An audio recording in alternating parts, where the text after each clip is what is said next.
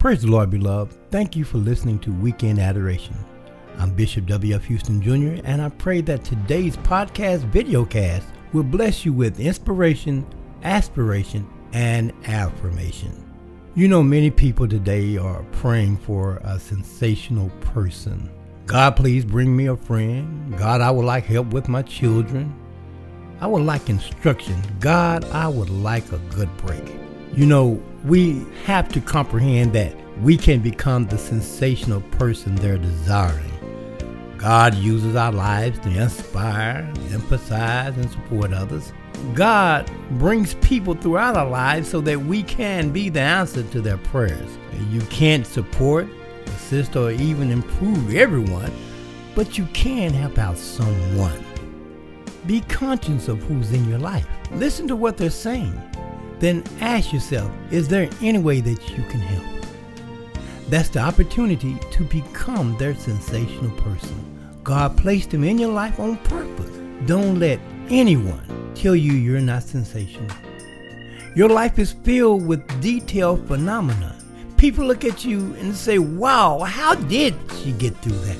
How did he recover from that? Wow, what an amazing transformation. Beloved, there are beneficial therapeutic remedies within you.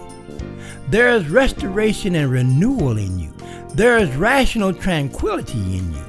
You're sensational because you now stand on a noticeable new foundation. You have the capacity to renovate, repair, rebuild, and reestablish the broken.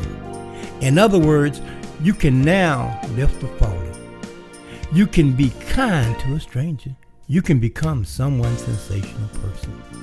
Beloved, as we come to the end of another week and head into the weekend, take time to become sensational. Amen. Amen. Let us pray. Dear Heavenly Father, thank you for bringing different people into my life so I can be the answer to their prayers. Help me to continue to listen to what they're saying and be accessible and do what I can to help when you give me the command. I believe that I am a sensational person waiting to energize someone spiritually. In Jesus' name I pray. Amen and amen. Beloved, continue to take COVID 19 seriously. Let's remain respectful to one another and do our part to flatten the curve. Wear your mask, wash your hands, and social distance. Have a lovely Friday and a terrific weekend, everyone.